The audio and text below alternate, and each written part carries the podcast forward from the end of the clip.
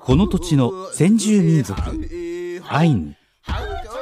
その文化は北海道の大切な財産の一つです。アイヌにもルーツを持つ私がアイヌ文化の伝承復興創造のための活動を行っている方々を各地に訪ねお話を伺いますウポポイラジオ。ウポポイラジオ。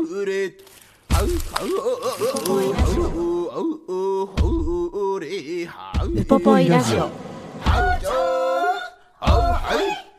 今日は2023年4月19日に苫小牧で収録した模様をお送りいたします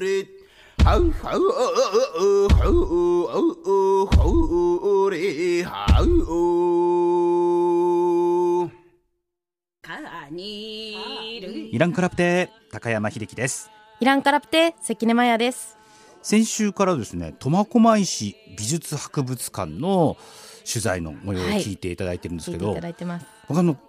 競馬が大好きなのでそうですよね。この美術博物館でなんと競馬の情報を仕入れることになるとは思わなかったんですね。そうなんですか、うん。その昔苫小牧に競馬場があったんですって。はい、うん。で、火山灰が降り積もったコースだったので水はけも良くてみたいな。一周1600メートル。理にかなってる。そう。はい競馬ファンの中で1マイルって言うんですけどそういうことまでちゃんと展示の中に組み込まれてなんでそれが載ってるかっていうとゴールデンカムイでこの苫小牧競馬場が取り上げられてるからなんですね。シーン見ました。うん。あの多分インカラマがこう予想したりとかするシーンですよね。あそしてねキロランケが騎手の替え玉としてレースに出たりっていうような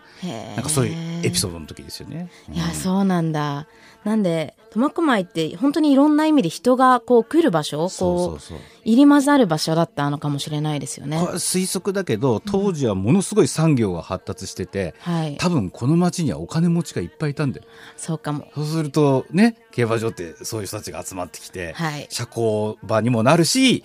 当然その馬券も買うしっていう話だと思いやそっか、なんか最近こうビラトリ町馬とかも押してるんですけどは苫小牧に負けてるじゃんって思ってるんですよね。う。本当？なんで頑張んないとって今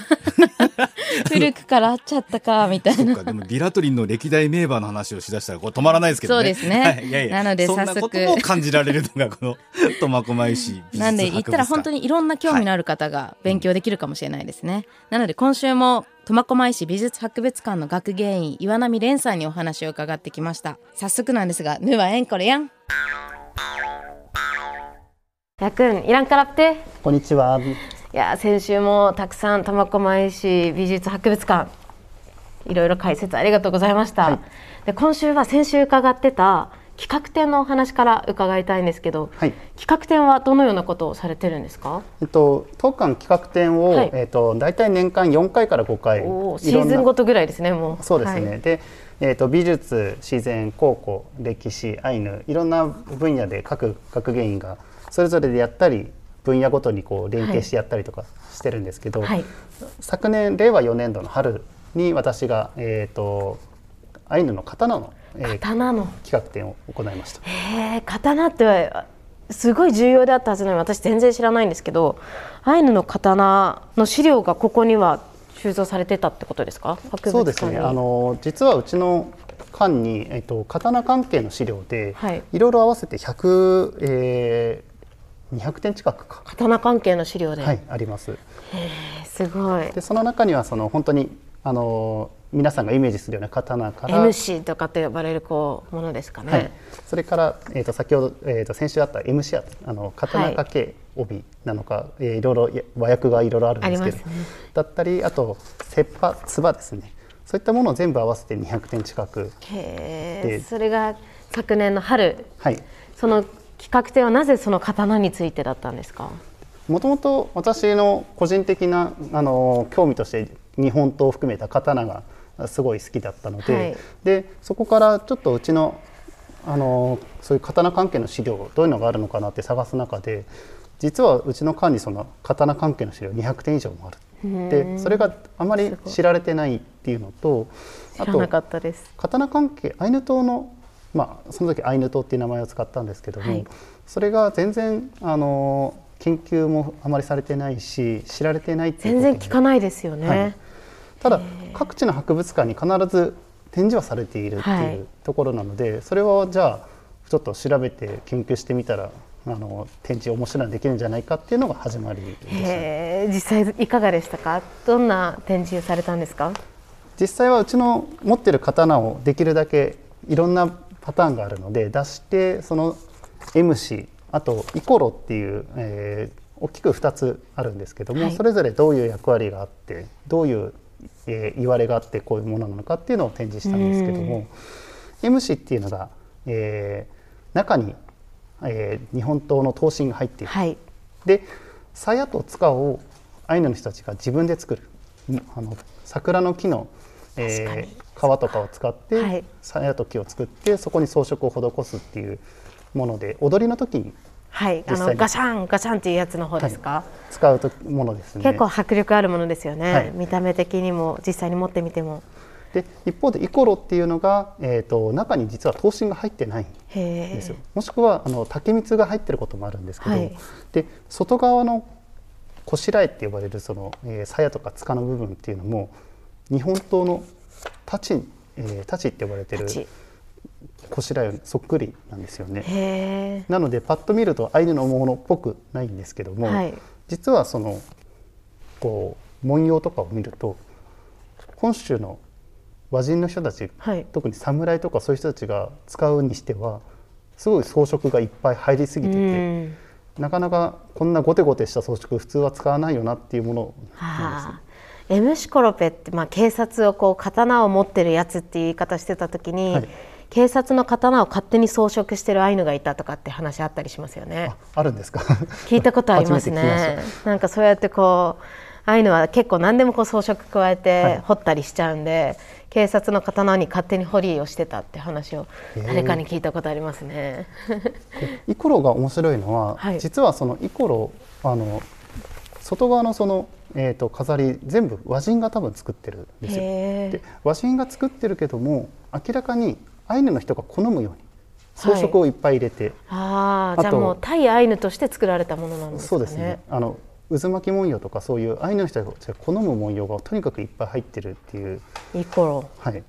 でその2つをまず並べて刀って言ってもこういう違いがありますよっていうのと、あとその M シアツ刀掛け帯が実は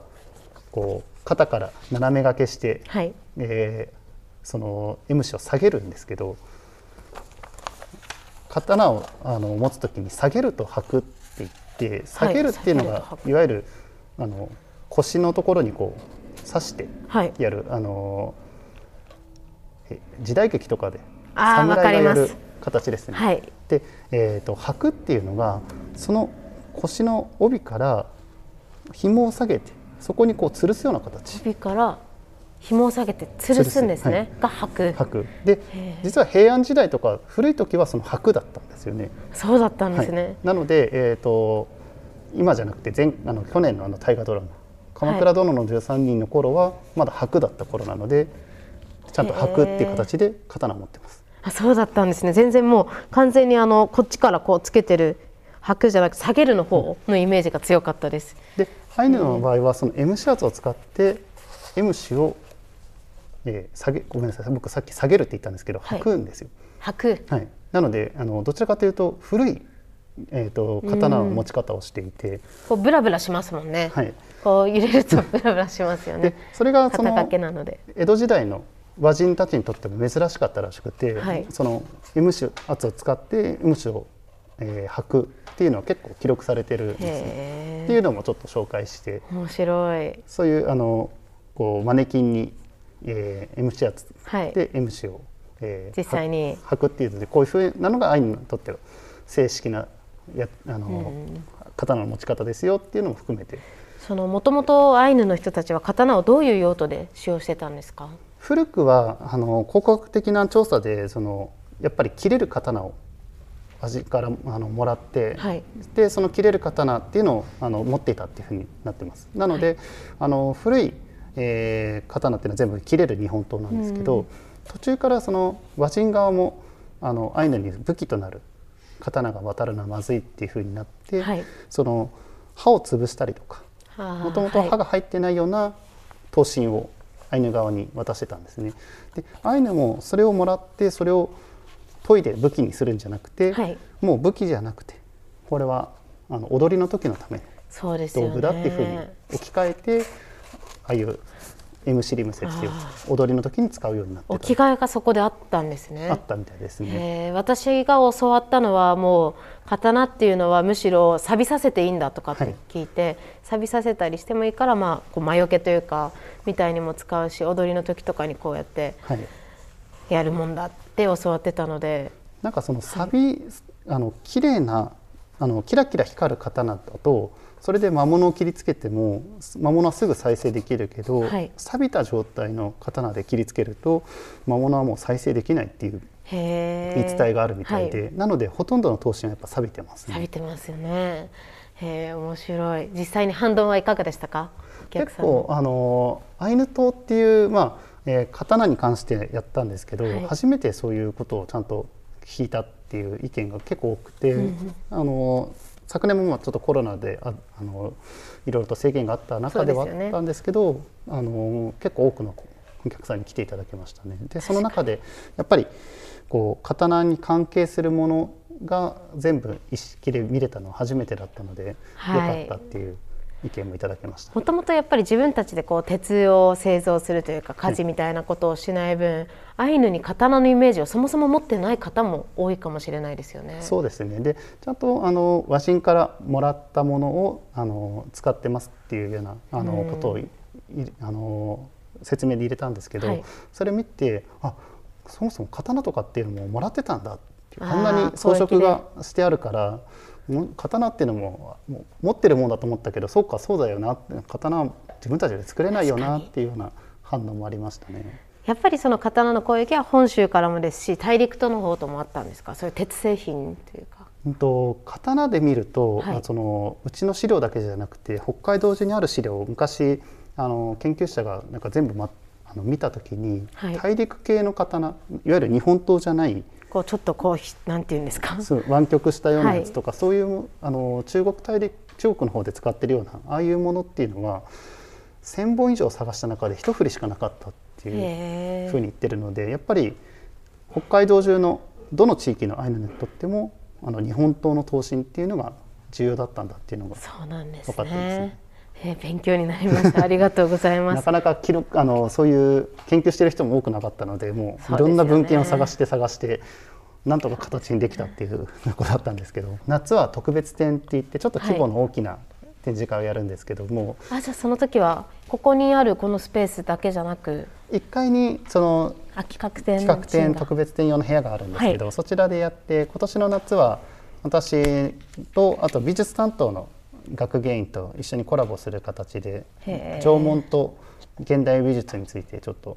縄を文と現代美術について、をか掛け合わせるというかお同じところで展示するんですね。そうですね。面白い。どうなるんだろ複合感っていうかいろんな分野の学芸員がいる強みっていうので、そういう本来ですよね。あまり、まあ、あの組み合わせないようなう確かに。組み合わせで本来であればそういう美術品見るときは美術館博物館に行ったらこういう展示資料を見るとかがはい。主になっちゃいますもんね、そこが魅力かもしれないですね。そうですね。なので他にもまああのいろんな分野の関係者が来た時に、い、や高校のことだったら僕がちょっと話せますよとかっていうのができるのがうちの強みかな。これのことだったらあの方でとかってこう分かれてるんですね、えー面白い。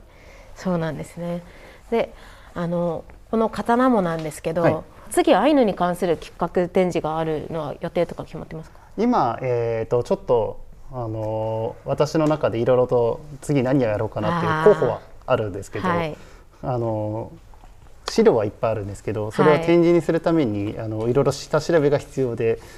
つ次はさてどうしようかなと今ちょっとどうしようかないつになるかなって感じですね。へえ 確かに。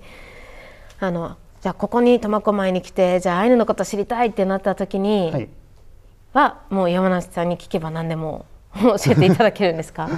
私が答えられる範囲だったらっていう形なんですけどあの一応アイヌのことに対して、うちの博物館で私考古学担当の私とあと歴史担当の学芸員でちょうど半分ずつぐらいっていうふうにしていて、あそうなんです。ねまあ、ざっくりそのものに関係するあのことに関しては僕私が答えられて、はい。であの、えー和人が書き記したその記録だったりとか史実みたいなものですね。そうですね。そういったもののに関してもし問い合わせがあったらその歴史担当にあのお願いするっていうような形にへなってますね。ほ本当に学芸員の方で何名ぐらい働かれてるんですか？今うちの、えー、と館で学芸員が7人です7名。ね。はい。でそれぞれがこう分野を専門というかこう得意としているところがあって。はい、それぞれ分野があってかつその他の分野ともできるだけ一緒にやっていこうっていうので、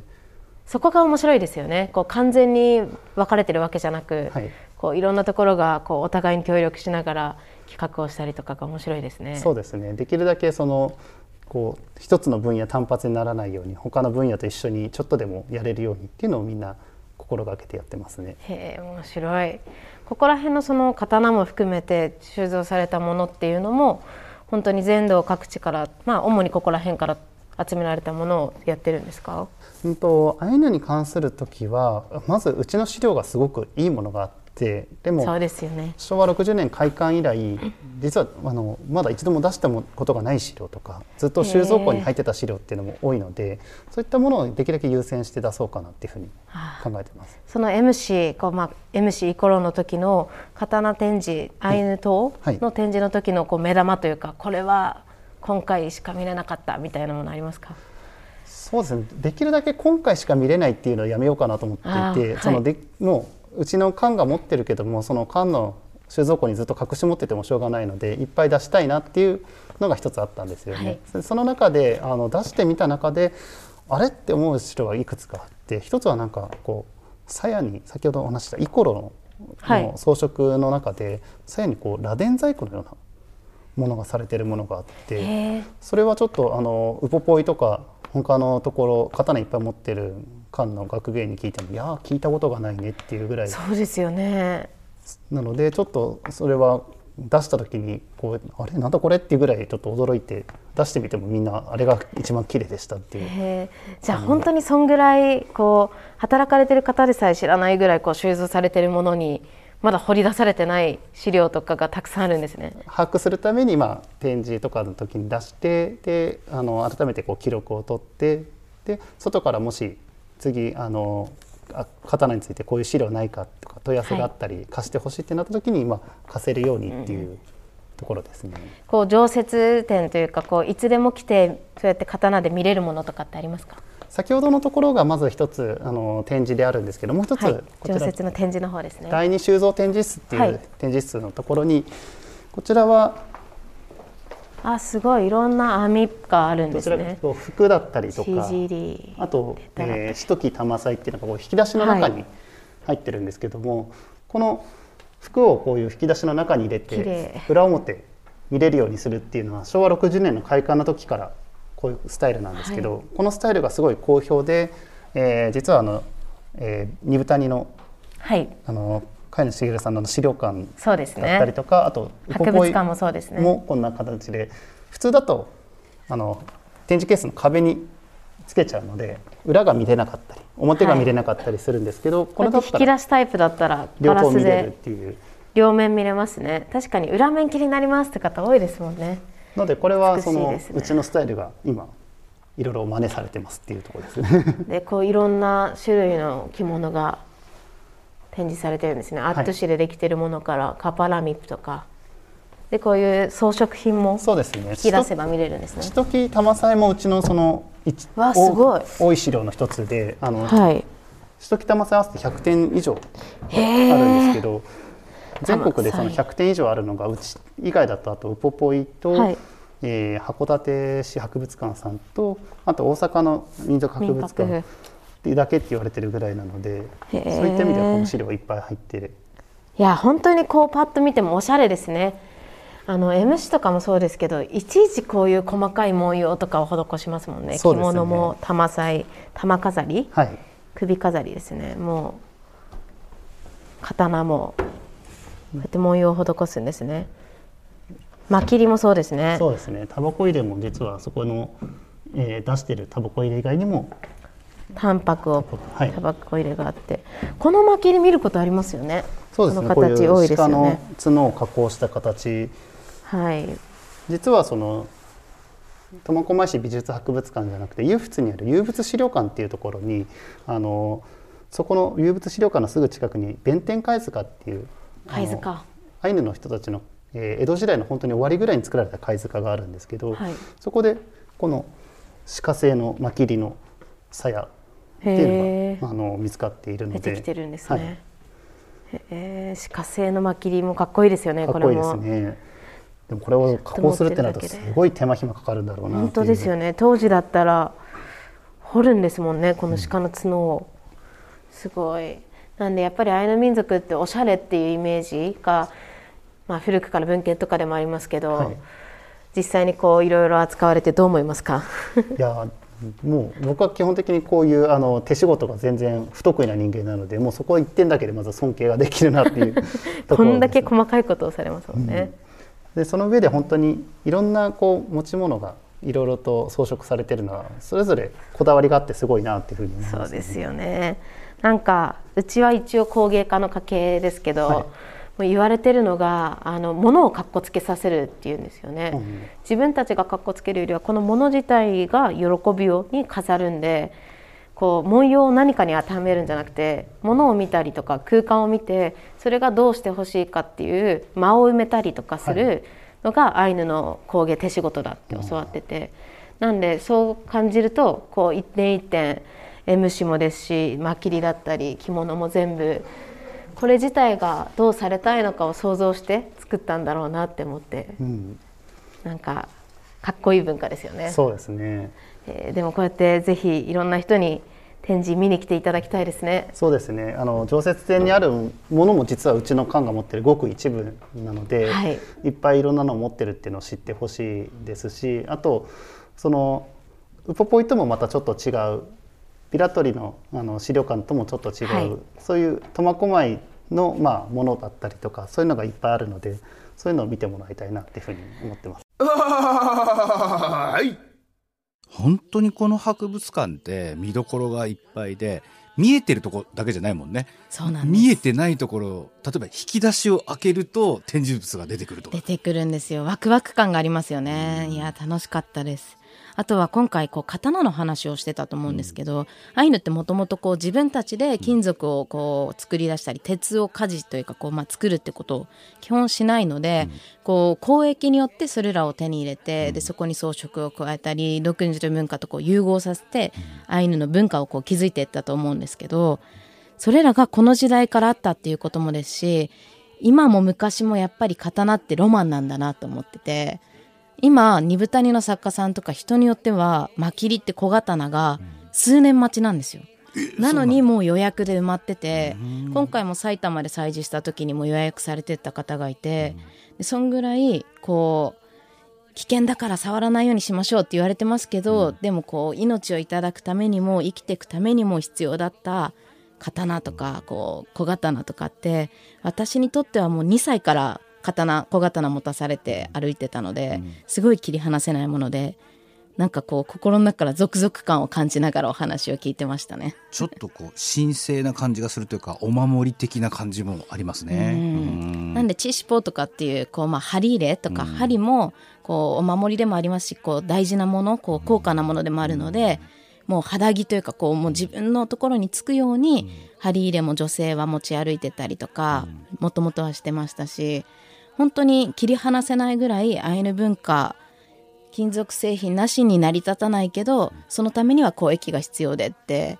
そこにもやっぱり苫小牧って重要な拠点だったんだなって思いましたねなる。ほどねうんあと興味深いのは学芸員の岩波さんがもう考古学の、ねはいスペシャリストなので もっと古い時代とこう結びつけていろんなお話をしてくれているという。いやー、ね面白い。なのですごい私勉強ばっかりさせていただいてます。なので後半も岩波さんに、じゃあよく私も聞かれるんですけど、縄文とアイヌって何が違うのとか、一緒でしょって言われるんですけど、実際には全然違う部分があって、でもこう似てるような世界観ももしかしたらあるかもしれなくて、そんなところをお話聞いてきてるので、一緒に聞いていきましょう。ぬはえんこれやん。でも専門がこう考古学ということで、よく私もされる質問なんですけどもうじゃあ縄文の人たちとアイヌの人たちってどう違うのってたくさん聞かれるんですけど、どうお考えですか？もう、えー、と私個人の考え方っていう、はいちょっと防波堤をつけるんですけどあの、はい。一言で言えば全く違います。うん。で何が違うかって言ってしまえばまず縄文時代の一番終わりとアイヌの人たちが出てきた、い、わゆる、まあ、アイヌの人たちが出てきたっていう時代差がもう2,000年ぐらいはい。あるんですね。なのであなたは西暦0年のキリストが生きてた時の人と同じですねって言われたらみんななんだそりゃってなるのと同じぐらいねもう時間軸がまず違って、でその後その縄文人の北海道縄文時代の時もそうですし、はい。その後の俗縄文時代薩文時代オホーツク文化北海道って実は南北北はサハリン南は本州とつながっていて人の出入りがものすごい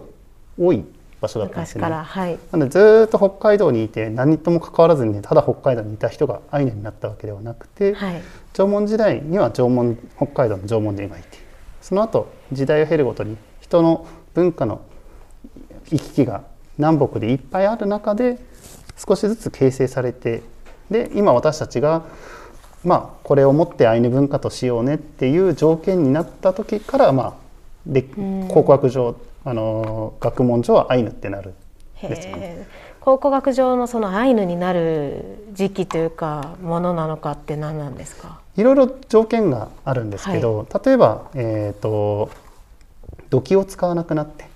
言われますね。はい。漆器になるとか、はい。あとは、えー石器を使わなくなって金属器になる、まあ、これはもっと前の時代からもあったりするんですけど他にはそのイクパイクパ水はい。が出現するとか。うん。あとは、えー茶師を作る。はい。あとは縦穴住居その地面を掘って家を作るんじゃなくて地勢のように地面の上に柱柱を。柱を置いて、まあ、地面をそのまま床とする。掘り込まない、そういったいろんなものが、えー条件としてあるんですけど、どれもがこのタイミングをもって一斉に始まったわけじゃなくてものによってはもっと古くからものによっては新しく、はい。地域によってもやっぱ、えー渡島半島に近い南の方は和人との接触が早いですし北の方は、えーサハリンだったり千島列島の人たちだったりとの交流があって中間の、えー部分はそれらがこう混ざったりするっていう、はいいろんな要素があるんですけどそういったもういくつかの要素を持って大体まあ1415世紀ぐらいから1415世紀。なるっていうふうになってるんですけどそれも近年、えーいろんなところで新しい発見があってはい。もっと前になるとかいやここもうちょっと後になるんじゃないかっていろんな条件があるんですよね。その中で見ていくと縄文時代の縄文人とアイヌ一緒じゃ全然ないですよっていうふうにそうですよね。ますね。生活様式すら全然違いますよね、はい。へえ今の私が質問された時に答えれるかわかんないですけど一生懸命勉強させてください。結構その、はい。い、ろいろと調べていくとその、はい。なんだろうこ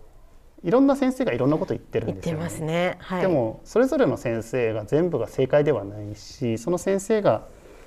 もともと専門は何なのかっていうところで、うん。その専門に強い部分は言えるけど、はい。そうじゃない部分は他の先生のこう持ってきたりするね。なので僕が言ってるのも僕が大学の時からずっと学んできた中で僕の中でできた答えなので、はい。他の人から言わせればちょっと違うんじゃないってなるかもしれないんですけど、まあそれはそれでお互いの考え方があってどう違うかをじゃあ話し合いましょうっていうところかなと思います。やっぱりでも当時からこういろんな交流が北も南もあって混ざり合ってこう形成されてった文化がアイヌ文化だとすれば、はいアイヌ語って変ですね。そうですねやっぱりそう考えたら。でもアイヌ語の中でもやっぱいくつか日本語からこう、はい持ってきただったり逆に日本語の方に入っていったっていう借用語ですはいね。いろいろあったりするのでなんかこう僕もそうですけど日本語だけ学んで日本じまあ本州に言うと本当に日本語しか学ばない、まあ、英語とかちょっとやることがあったとしても、そうするとなんか言語ってすごいガッチガチのものっていうイメージができちゃうんですけど、もう少しなんかこう多分バイリンガルとかそういう人たちにとってはこ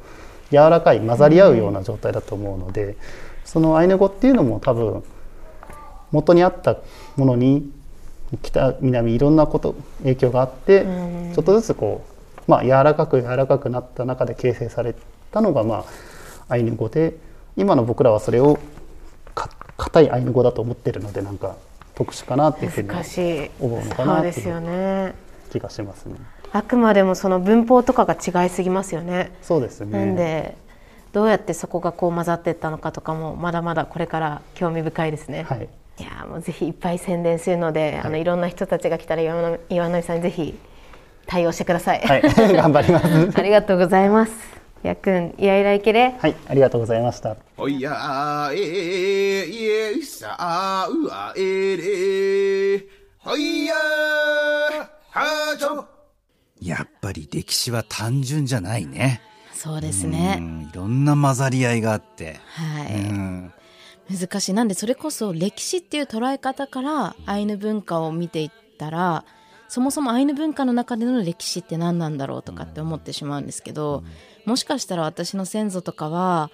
別に歴史上に名前が残ること何かが残していくことっていうことよりは違うところに重きを置いてたかもしれないですし、見る視点とか立場によってもこう見える色が変わってくるのも面白いところですよね。そうだね。うんなんかこう言うと無責任かもしれないけど、はっきりしないから面白いのかなとも、ちょっとどっかで思ってしまうけどいや、ね。本当いや、難しい。なんで私もアイヌって意味付けを求められるんで、はいうんなんでなんで、うんいつの時代、何ね、何それって言われるんですけど、よくわかんないからアイヌのことを単純に好きだ、楽しい、かっこいいって思える部分もある気がして、なんでどちらも大事にしていきたいなって思いましたでね。すね。本当にためになるお話でした。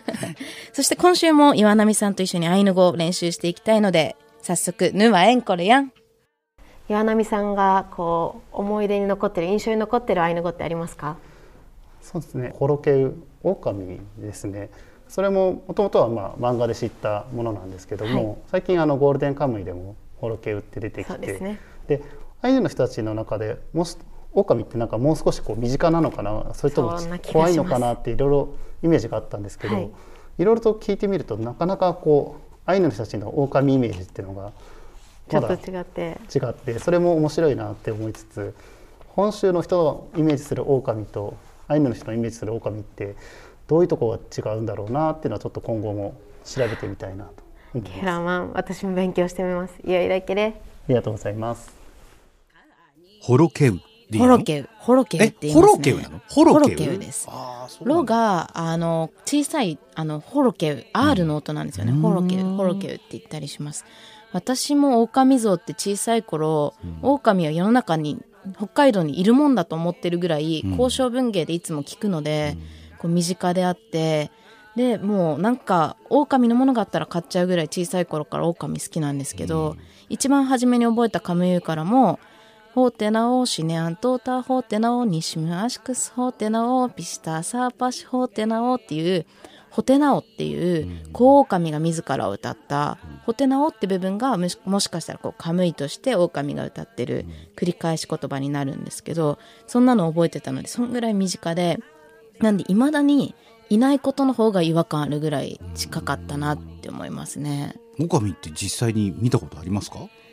動物園とかね。だよね。だから、いなくなっちゃったから、エゾシカも増えたりとかっていうこともあるから、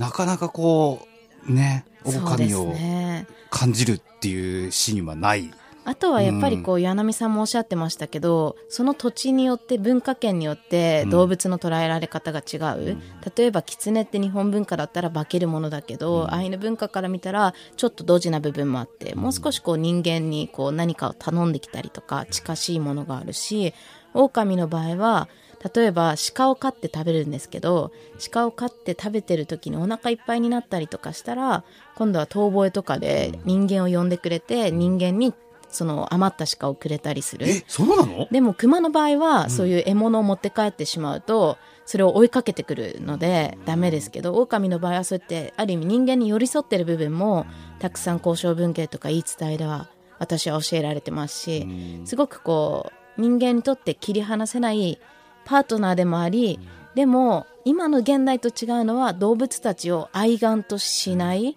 こうあくまでも恐れの対象であってこう敬意を持って尊敬して恐怖を抱いてるからこその関係性みたいなのが狼から教わっていてなんでホロケウって私も実は一番大好きな言葉でか。かぶったなって思いましたね。ね、一言でね狼いなくなっちゃったよね見かけなくなったよねって言ってしまうけど、これってすごい大変なことだ。ですよね。なんでいろいろ考えることありますけどとりあえず狼大好きです。そうなんです。なのでぜひホロケです。ホロケ覚えてみてください、いや自分もそうだったんですけどはい。苫小牧の博物館に行くっていうのはやっぱり一番最初には思い浮かばないからねウポポイに行くとかって考えるじゃないですか。すね。いやこれ行かなきゃダメですわこれ。いや行っていただきたいですね、うん。私も全部はあの時間で見て回れなかったので改めて行ってじっくり見ていきたいなと思っているので。僕もそうです。なので行きましょう。ね、学芸員の岩波さんのお話もう一回聞きたいな。競馬場もですね。あそう競馬場のあその展示ね。こういうものがありましたっていうところ、はい。そして野田先生の色紙もありますから。ぜひ皆さん足を運んでください。それでは来週は民族共生象徴空間ウポポイ職員のアイヌ語兼キッズチーム川上正史さんにお話を聞いてきてます。もう同じ地元でこうもう小さい頃から遊んでもらってたお兄ちゃんみたいな感じなのでちょっとまた内輪になっちゃってるかもしれないんですけどぜひお楽しみに。はい。やくんすゆぬからんろま